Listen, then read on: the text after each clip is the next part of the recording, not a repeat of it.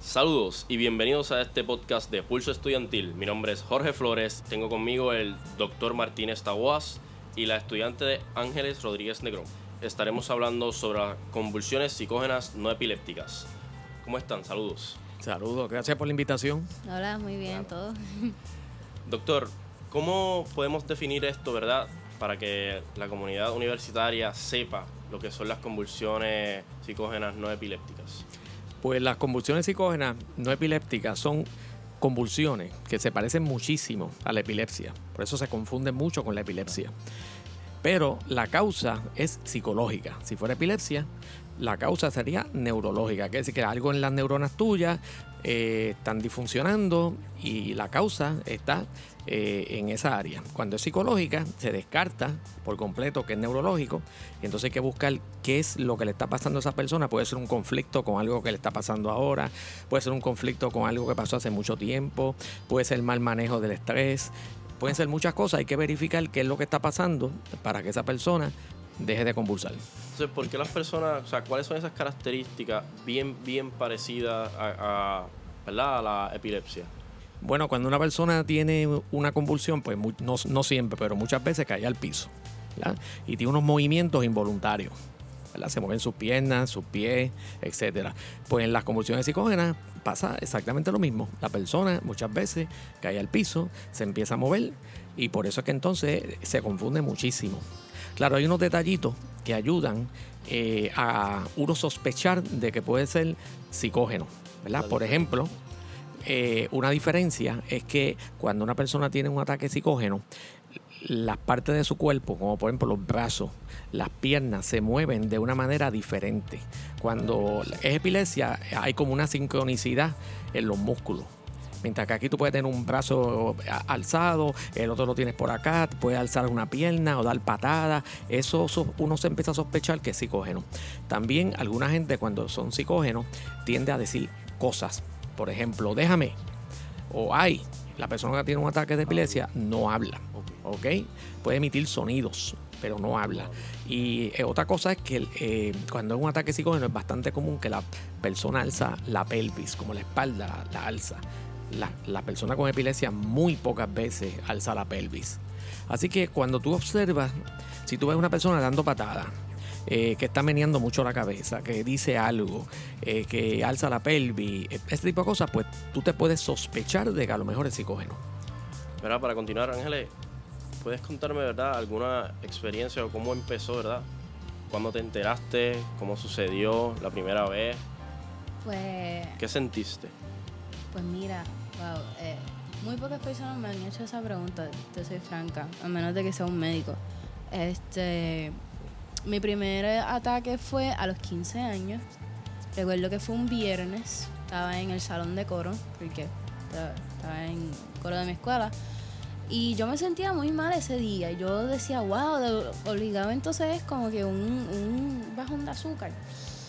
Voy bajando la escalera, totalmente normal, pero me sentía bien débil. Este, y de momento estoy caminando por el pasillo, estaba sola. Y yo veo que, y como que yo siento que se me cae el bulto del brazo derecho y de la nada yo caigo. Caí y entonces mm, como que no sé, no, no, no podía controlarme realmente. Y de la nada, pues mi maestro de música me ve en el pasillo tirada y pues empiezan a llamar como que a, personas, a la enfermera.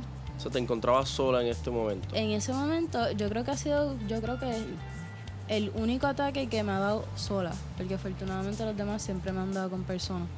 Este y cuando yo me levanto, yo, yo estuve riéndome. No sé por qué. Y estaba temblequeando, como que los brazos y las piernas era como que algo totalmente descontrolado. Y te juro que yo estaba riéndome como por media hora corrido. Llegó un punto en que pasan como los cinco minutos y yo decía, mano, esto no es normal, como que yo no podía dejar de reírme. Y pasa el tiempo, pasa el tiempo, estoy en la oficina de la directora, los maestros me preguntan, pero ¿por qué tú te ríes tanto? Y yo realmente no tengo idea. Voy a, a emergencia, tuve cuatro horas en sala de emergencia y todavía, todavía seguían los movimientos involuntarios. Este, y nunca me hicieron todas las pruebas, CBC, sangre, todo eso y Salió negativo. Todos Doctor, negativos. ¿cuánto tiempo, verdad, duran estos, estos episodios? Eh, ¿Hay un tiempo establecido? Puede ser una diferencia con la epilepsia. Si a ti te da un episodio de epilepsia, usualmente dura unos 5 minutos. En los ataques psicógenos puede durar 10, 15, 20 minutos, media hora. Hay casos de gente que sigue, y sigue, y sigue, y sigue, y sigue convulsando tiene un una hora. tiempo. Exactamente. Y otra diferencia es que típicamente en la epilepsia a ti te da una convulsión y lo más seguro es que no se repita otra, aunque podría pasar, pero no es lo típico. En las convulsiones psicógenas es bastante común que te da una, entonces estás 10 minutos recuperándote pap, y viene otra, ¿verdad? Y Puede ahí ser corrida. pueden ser una cogidas y a veces pueden otra. ser 7, 8, 9 Corrida. cogidas. Wow, Entonces, si la persona piensa que es epilepsia, pues hay que llamar a una ambulancia claro. porque la gente con epilepsia casi nunca se muere durante un ataque. Pero una de las pocas razones por la cual sí puede morirse es que le den episodios y episodios y episodios. Eso se llama status epilepticus. Y ahí la persona puede morir. Así que pues usualmente llaman la ambulancia porque piensan que es epilepsia. Entonces en el hospital pues le hacen las pruebas y está todo bien. No Esa- sale esa- nada. No, no sale nada, exactamente. Luego de los episodios no sale nada. Luego de, o sea, las pruebas. Todo sale bien. completamente normal. Y te puedo decir por experiencia propia que son muchas las veces que me han llamado a ambulancia, o sea, pasa lo mismo, o sea, como quien dice, ya yo soy protocolo. So, simplemente a- le digo a mis allegados que no me llamen a la ambulancia. Prefiero que llamen a mi mamá o a un pariente o qué sé yo, a mi roommate, porque la realidad es que de qué me vale ir al hospital si mis resultados van a salir totalmente normal. Ángeles, ¿cómo fue este proceso que se logró, verdad, identificar que eran psicógenas? Luego de mi primera convulsión, pasó como un mes para mi primera cita con la neuróloga pediátrica este, Lourdes Santiago, en Ponce. Este, y pues ella me hizo un EEG. Esos son eh, unos chuponcitos que te ponen en la cabeza. Para ver cómo ¿Verdad? está. Exacto. Entonces, eso- eso va a ir una máquina que hace un trazado con una plumita. Esa plumita se está moviendo con la electricidad de tu cerebro y ellos pueden saber cómo están las ondas en el cerebro tuyo. La gente que tiene epilepsia, cuando tiene epilepsia, pues esas ondas tienen unas espigas, quiere decir que suben mucho y ellos ahí pueden detectar que tú tienes epilepsia. La gente que no tiene epilepsia, pues no tiene esas espigas. En los psicógenos, cuando la persona está convulsando y tiene conectado el aparato y se analiza el trazado, no se encuentra epilepsia. Y ahí dice, bueno, tú estás convulsando, pero mira, el trazado tuyo es normal. Eso quiere decir que entonces la causa no está en las neuronas tuyas, ¿verdad? Que no tiene ningún defecto. Es otra causa y otra de esas causas podría ser el psicógeno. Pues este, me hicieron dos. Uno porque este, aparentemente no sé por qué me moví mucho o algo así durante la noche. Y pues no sabían lo que era y me tuvieron que hacer un, un segundo. Y en el segundo lograron diagnosticarme con, voy a usar aquí el tecnicismo, epilepsia gelastic type, que, eh, que lo que significa es que el, el tipo de epilepsia es que tú vas a mostrar como ciertas emociones, porque usualmente cuando yo convulsaba, o sea, de, de más joven, este, empezaba siempre con una risa. Ante la convulsión hacía como que muchos gemidos. Como mm, mm, siempre me lo describían como si fuera como un perrito llorando. Sí, Esos eran los sonidos que hacían Ajá, mientras. durante. Pasaron seis meses y lograron internarme en el centro de epilepsia en el hospital IMA en Caguas. Estuve ahí una semana con doctores y especialistas en epilepsia eh, y lograron diagnosticar que no era epilepsia como tal, neurológica, que entonces era psicógeno que y pues que tenían que referirme a algún psicólogo. Y de ahí pues empezaron mis tratamientos. Sí, en esa hospitalización que dura una semana, tú vas a estar allí una semana. O sea, las pruebas no puedes dormir. ¿Cómo, cómo Sí, funciona? sí, sí. Tú vas a estar allí normal. Lo que pasa es que vas a tener todo el tiempo conectado, todo- todos estos aparatos, ¿verdad? Neurológicos. Eh, Incluso y ellos van. te, lo- te, lo- te los rea- te los arreglan mientras estás durmiendo, como a las 5 de la mañana, después a Sí, mediodía. dormir- Sí, y como que se van saliendo Sí. poco a poco. So, tienen que estar constantemente arreglándotelo. Y ellos lo que desean es que tú convulses allí para ver qué pasa. Así que te van a retirar si tú estás tomando algún medicamento para la epilepsia, te lo, te lo van a retirar.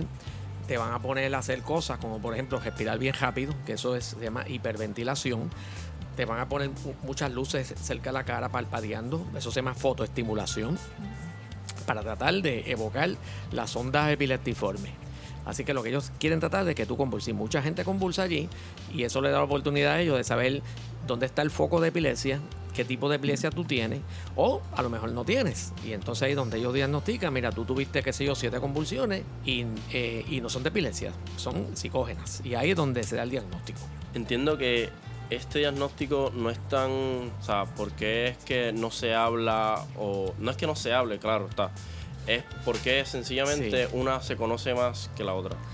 Bueno, eh, número uno, eh, la epilepsia es mucho más común que los ataques psicógenos.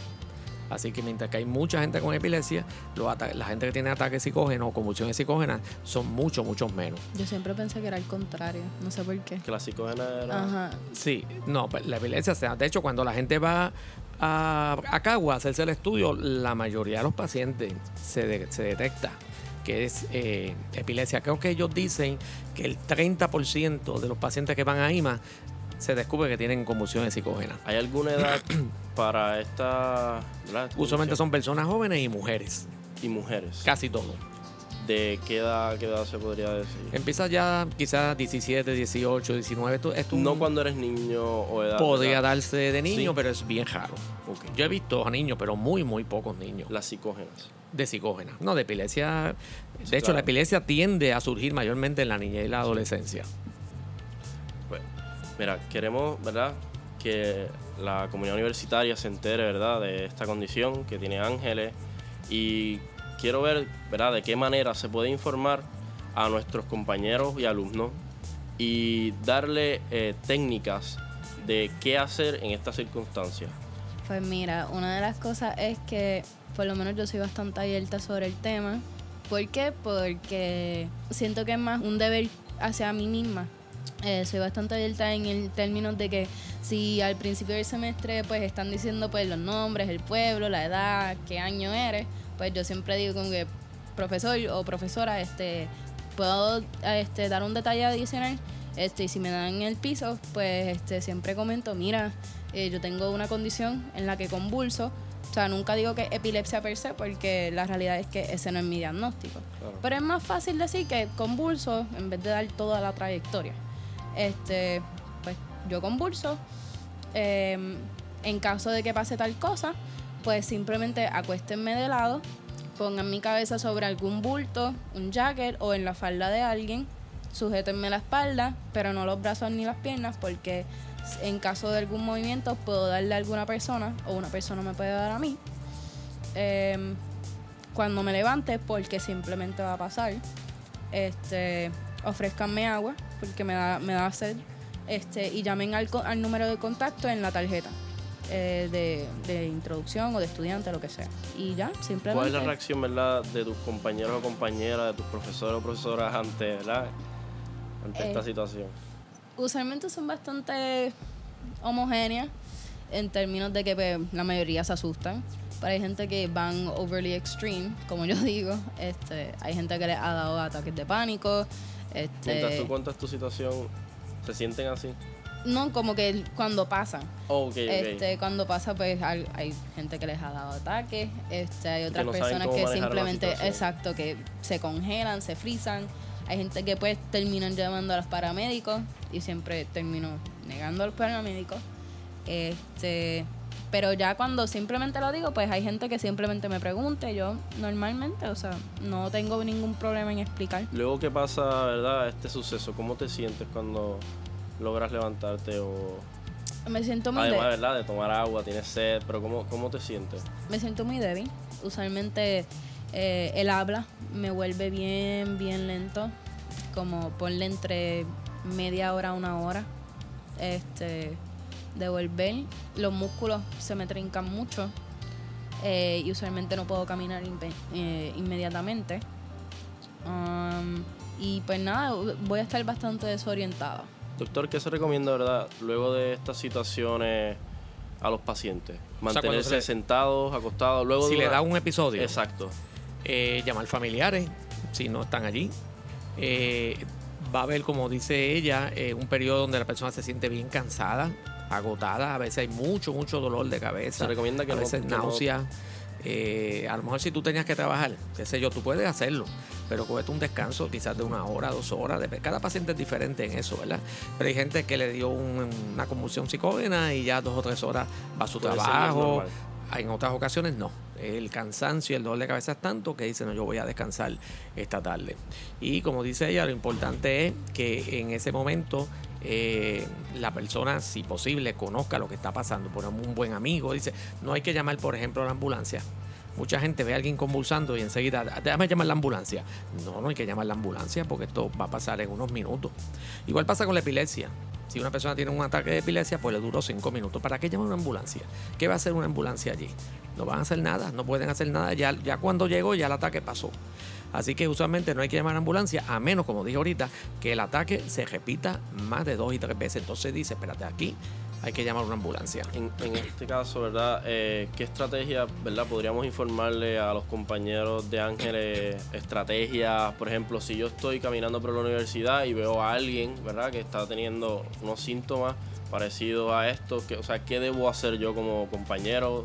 Bueno, como compañero, difícilmente vas a saber si es epilepsia o es no, Porque mira, mira qué interesante, hay estudios donde se le ponen videos a los expertos, que son los neurólogos. Y el 40% de los videos, de los neurólogos, perdón, viendo el video, no saben distinguir una epilepsia de un ataque psicógeno. Así que es bien difícil. Pero si tú ves una persona convulsando, que puede ser por varias causas, una de ellas, una es psicógena, pueden haber otras, pues obviamente tú debes de asistir a la persona. Eh, como dice ella, eh, tratar de ponerla de lado. ¿Por qué? Porque alguna gente, si, tú, si están de frente, se pueden ahogar con la saliva. Pues, en el caso de la epilepsia, alguna gente puede emitir un poco de vómito y se puede ahogar con el vómito.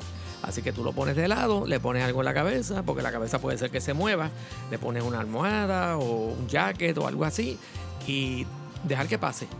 No hay que aguantarle las manos ni los pies, no sé. Antes se pensaba que la persona se tragaba la lengua. Hay gente que dice eso. Entonces decía que había que buscar una cuchara y meterla dentro de la boca. Eso es. Nadie se traga. Sí, sí, nadie se traga la lengua. Siguiendo estos pasos no debe haber ningún problema, complicación mayor. No. Lo único que los ataques psicógenos, como son diferentes a la epilepsia, estaba diciendo ahorita, puede ser que sea muy largo. 20 minutos y todavía la persona sigue convulsando, entonces la gente se asusta. ¿Verdad? Y a veces cuando se asusta, pues entonces ahí es que llaman este, a un médico, una, un paramédico, una ambulancia, porque eh, no es bueno que una persona esté convulsando 20 minutos. y, eso, pues a lo mejor sí requiere la intervención de, un especialista en ese momento.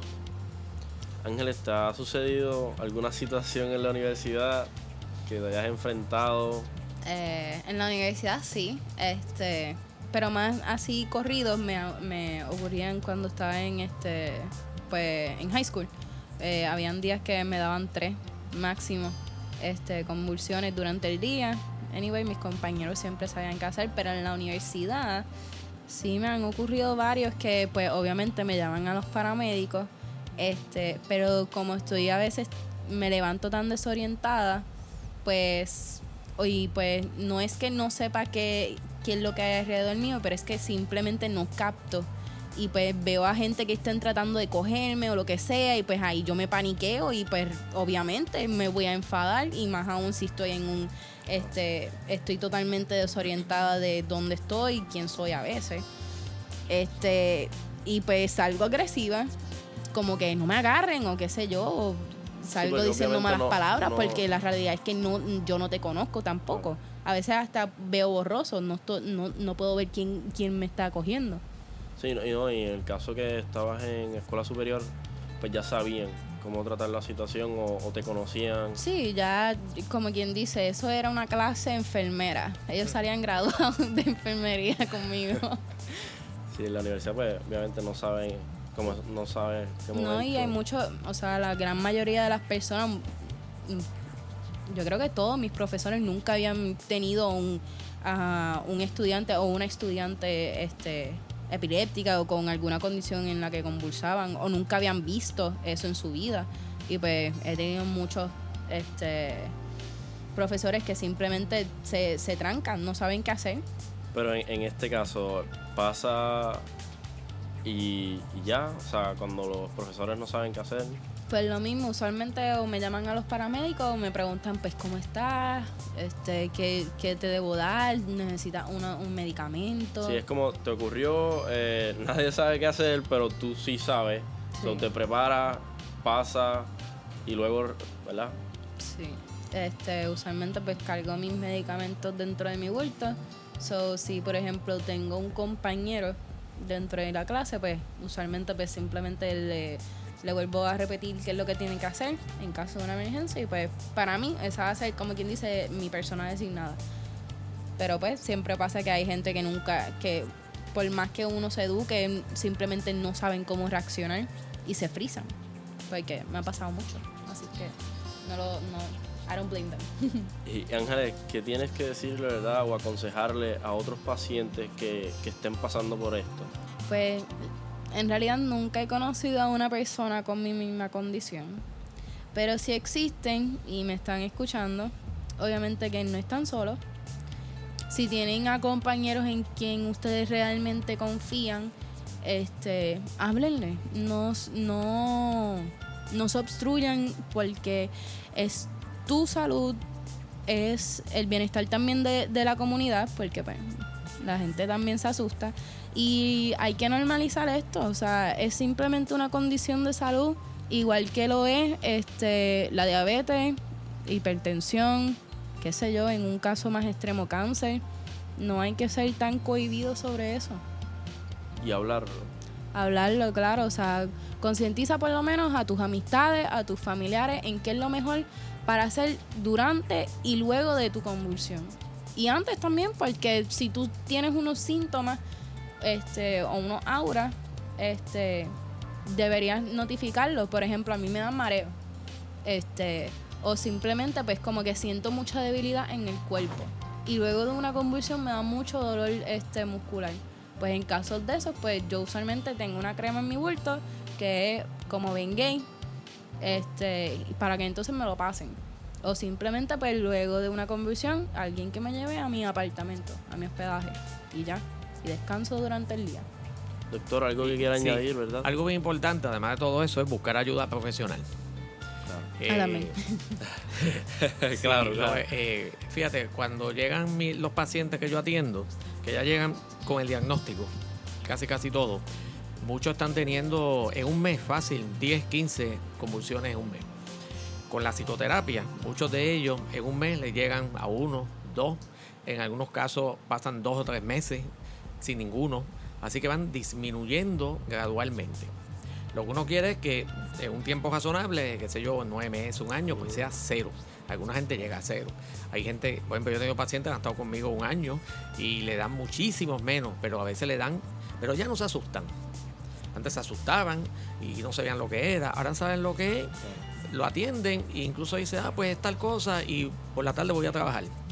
Sí, Así que como que se liberan de muchos mitos y de muchos miedos. Eh, así que sí, la, la ayuda profesional eh, con un psicólogo, psiquiatra o trabajador social clínico es bien importante, pero también es importante que ese psicólogo, psiquiatra o trabajador social clínico sepa de esta condición. Y eso es importante porque yo sé que muchos psicólogos y compañeros de, de ayuda no saben bien qué es esto. ¿Por qué? Porque muchas veces no, no se nos enseña en las escuelas graduadas, eh, no hay casos clínicos, así que no saben cómo manejarlo. Sí, es bien importante y a veces hasta como paciente se- uno se frustra porque si tu eh, profesional médico no sabe, pues de qué entonces te vale. O sea, siempre es bueno tener pues tus conversaciones terapéuticas con tu psicólogo, tu terapeuta, tu consejero, pero hay veces que realmente uno necesita a alguien que entienda sobre tu condición y por lo que tú pasas. Porque a veces no, a veces la, re- la, la retaíla de tú estar explicando todo el tiempo qué es lo que te pasa, cansa y frustra. Bueno, para finalizar, ¿verdad? Este podcast de Pulso Estudiantil, quiero darle las gracias por, bien, por recibirnos a nosotros, doctor eh, Ángeles, por expresarte, por eh, llegarle, ¿verdad?, a esta comunidad estudiantil y les deseo muchas, muchas gracias. Gracias a ti. Muchas gracias. Para Pulso Estudiantil, este Jorge Flores.